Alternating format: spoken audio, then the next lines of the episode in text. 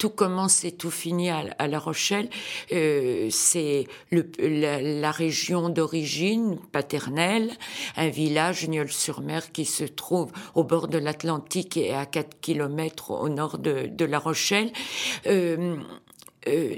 Mon père a eu toute sa vie professionnelle hors de la région de La Rochelle, et ensuite, quand il a pris sa retraite, il est retourné à La Rochelle, et moi, c'est le lieu de mes vacances où je retrouvais mes cousins, mes cousines, et surtout l'océan. C'est là que j'ai rêvé, c'est peut-être à cause de La Rochelle, à cause des rêveries au bord de l'océan, à cause du partage avec mes amis et ma famille, que j'ai écrit, que j'ai imaginé, que j'ai rêvé. Et c'est là où mon père est mort, et c'est là où je retourne toujours. Donc, La Rochelle, c'est l'essence même. Quant à Maubeuge, c'est là où quand je suis devenue professeure, là où on m'a nommée, où j'ai eu mon premier poste de professeur, et je vivais au bord de la Sambre, et j'ai vu j'ai vu passer le corps d'un de mes élèves qui s'était suicidé en se jetant dans la Sambre. C'est à partir de là, et évidemment du traumatisme que l'on peut ressentir ayant passé comme ça un être jeune, j'ai compris aussi mieux Magritte, dont la mère s'est suicidée en se jetant dans la Sambre, et dont on a retrouvé le corps 2 kilomètres en aval, avec sa chemise de nuit qui était sur son visage, rabattue sur son visage. Et j'ai mieux compris certains de ces tableaux, et en particulier le tableau qui existe en 3 représentations différentes, qu'il intitule Les amants, où on voit le visage d'un homme et le visage d'une femme qui sont recouverts d'une étoffe blanche et qui s'embrassent à travers cette étoffe-là. Je ne peux pas penser que lui-même n'ait pas pensé à ce moment-là à sa mère qu'il adorait et dont le visage mort était recouvert de ce linge blanc. La Rochelle, un lieu comme La Rochelle, comment est-ce que vous définiriez ce qu'il vous apporte en tant qu'écrivain ? Parce qu'on découvre dans votre voyage en avril que à La Rochelle, vous avez acheté un appartement qui donnait sur l'océan, et que c'est là que vous vous retirez pour écrire. Quel est l'impact, ou quelle est la nécessité d'un lieu pour se retrouver en tant qu'écrivain face à la page ou au clavier? En fait, j'ai 2 lieux où j'écris. J'ai Paris, heureusement, parce que c'est quand même là où je suis le plus souvent, et mon appartement de La Rochelle, qui en est fait directement sur le port, le très beau port de La Rochelle, et qui heureusement n'a pas été détruit, qui a failli l'être à la fin de la guerre, mais qui a pu résister. Et c'est là où où je suis allée souvent pour mes parents, pour être proche d'eux, et ensuite auprès de mon père quand il se trouvait seul, mais où je continue à retourner parce que j'ai l'impression que c'est là où je me retrouve. Je dis à plusieurs reprises, je crois, dans le livre, que j'ai un côté de La Rochelle et un côté de Paris. Côté de Paris qui est plus dans la vie, dans le siècle, et le côté de La Rochelle qui est plus retiré, peut-être un peu plus secret, où j'aime être seule, et j'ai l'impression de me rassembler là. Et puis il y a les odeurs de sel, d'iode, il y a le vent dans les cheveux, les longues marches au bord de la falaise, et et les voiliers qui vont et qui viennent entre les deux tours quand j'écris. Donc c'est une manière d'être immobile et de voyager.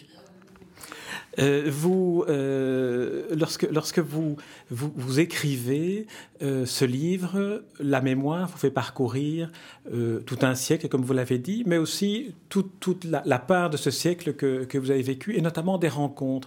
Il y en a une que j'aimerais évoquer en deux étapes à nouveau, c'est celle avec François Truffaut. La première étape serait que vous racontiez cet épisode d'un déchirement amoureux que vous vivez entre celui que vous appelez Valentin et votre mari lors d'un voyage. Vous êtes comédienne, vous allez à Istanbul et vous avez un passage extraordinaire d'un amour à la Jules et Jim qui se déclenche. Jules et Jim étant ce film de François Truffaut. Racontez-nous comment ce souvenir-là est venu, pas nécessairement l'ensemble du souvenir, mais comment est-ce qu'il constitue un nœud essentiel dans ce récit ? C'est-à-dire que c'est une histoire, en effet, à Troyes. Mon premier mari, Valentin, qui est un homme de théâtre, et moi-même. Et nous partons ensemble par l'Orient Express, mais l'Orient Express de l'époque, c'est un train qui ramène tous les travailleurs émigrés chez eux, donc jusqu'en Turquie. Et il y a à Istanbul un festival international de théâtre universitaire. Et nous y allons à cette occasion et il va se passer une histoire amoureuse qui va me lier de passion à Valentin.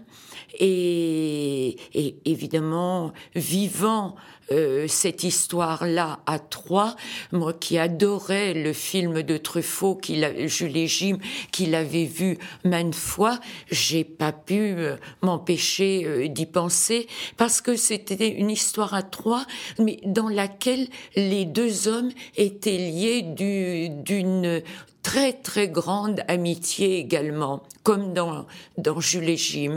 Et il se trouve qu'après, j'ai rencontré François Truffaut. François Truffaut, dont vous dites d'ailleurs, c'est un très beau portrait de François Truffaut que vous faites, et notamment vous dites que, pour le qualifier, qu'il ne vivait que pendant la période de ses films, où il les rêvait, où il les écrivait, où il les tournait, où il les montait. Et d'une certaine manière, vous avez vécu un film aussi avec Valentin et votre premier mari avant de rencontrer François Truffaut. Oui, et c'était un moment où François Truffaut était extrêmement dépressif parce qu'il était entre deux films, justement, et parce qu'il avait vécu auparavant une histoire amoureuse assez dramatique. Et c'est à ce moment-là que je l'ai rencontré et sentant à quel point il avait tellement intériorisé le cinéma qu'en effet, il ne pouvait vivre que du cinéma, que par le cinéma. À la limite, il n'était amoureux que de sa comédienne qui interprétait le rôle principal et surtout quand il la dirigeait. Donc il était vraiment le cinéma et sa vie, c'était uniquement le cinéma.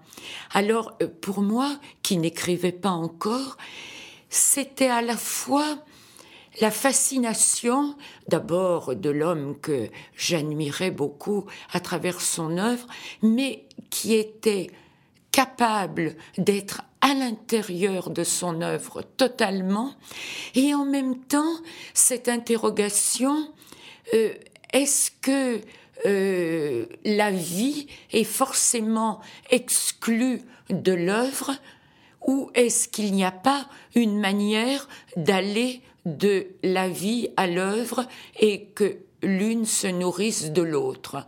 Il m'est apparu que c'était peut-être ce chemin-là qu'il fallait suivre.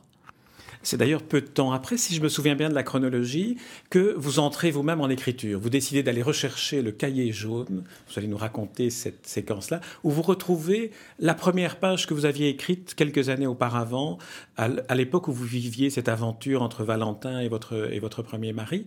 Alors comment s'est passé ce déclenchement de l'écriture avec ce premier mot de la première page et de la seule page du cahier jaune écrite qui était « J'imagine ».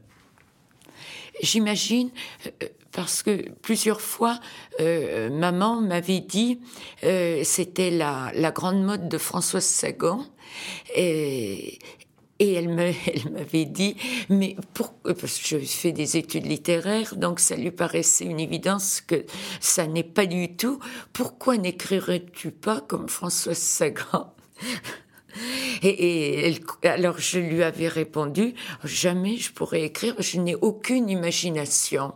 Et pour forcer la porte, sans doute, le premier mot de la première page a été « J'imagine » et il se trouve toujours être le premier mot des gens de Misar. Et j'avais écrit cette toute première page d'abord au cours d'un voyage en Espagne. En arrivant à l'hôtel, j'avais griffonné certaines choses. C'était d'autant plus étrange que c'était pas du tout autobiographique.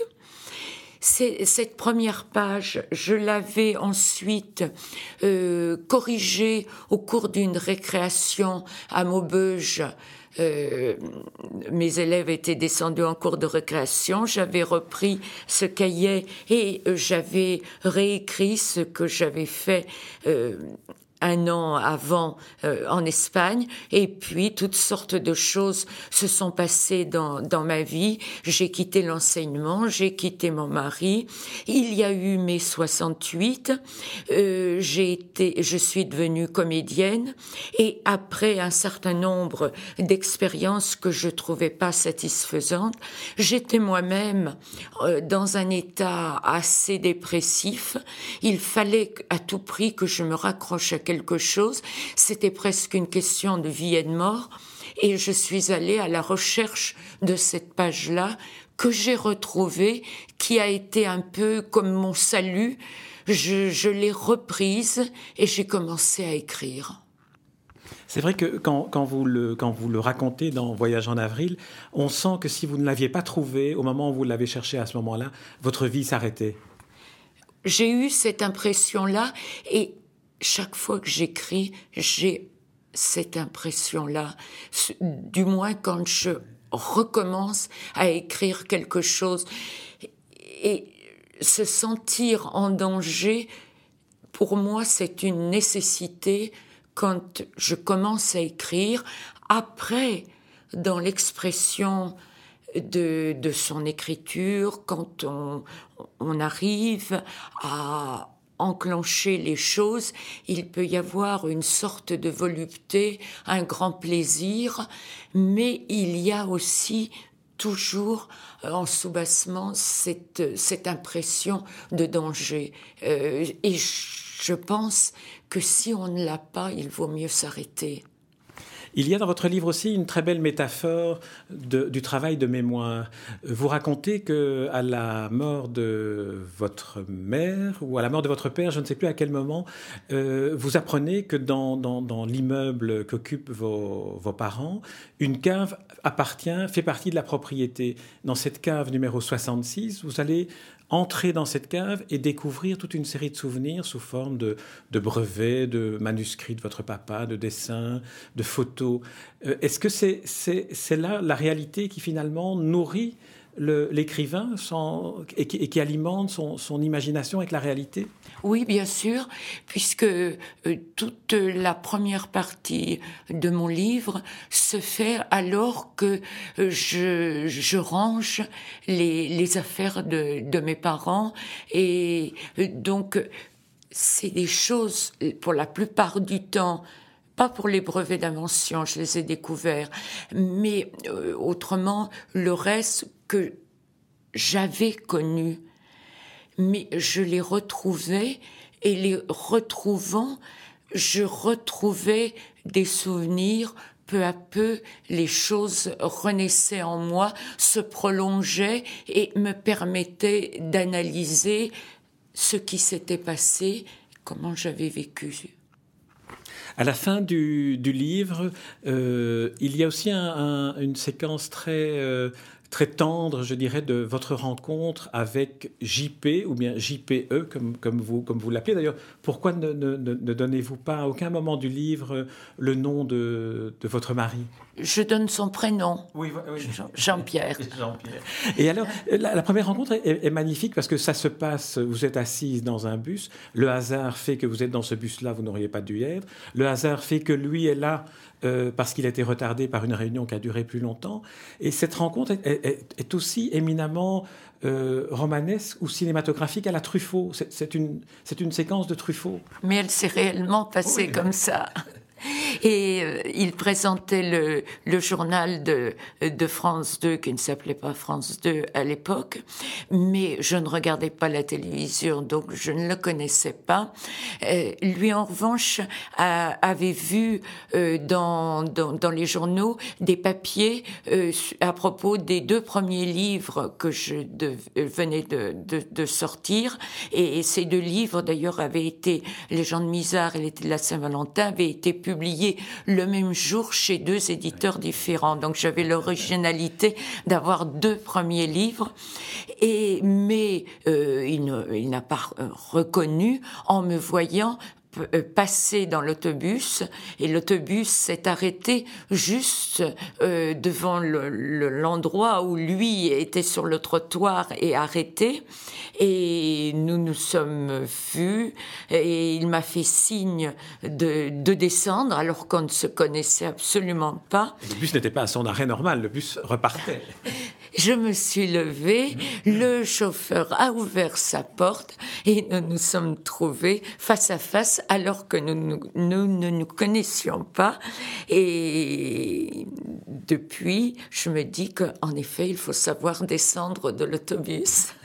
Nicole Avril, c'est sur cette phrase et sur cette belle histoire de rencontre amoureuse que nous allons terminer cet entretien. Je rappelle aussi que c'est Jean-Pierre qui... Au moment de la mort de votre père, vous a dit « tu verras, écris et le deuil pourra être franchi ». Je ne sais plus quelle est la phrase qu'il a exactement utilisée, mais il vous a encouragé tout de suite à dire « ce sont les mots que tu dois utiliser pour pouvoir traverser le deuil ». Et c'est aussi une belle marque d'amour et d'attention à l'autre. Je rappelle le titre de votre livre « Voyage en avril ». C'est signé d'un nom homonyme de ce mois d'avril, Nicole Avril, et c'est paru aux éditions Plon. Je vous remercie, Nicole Avril. Merci à vous.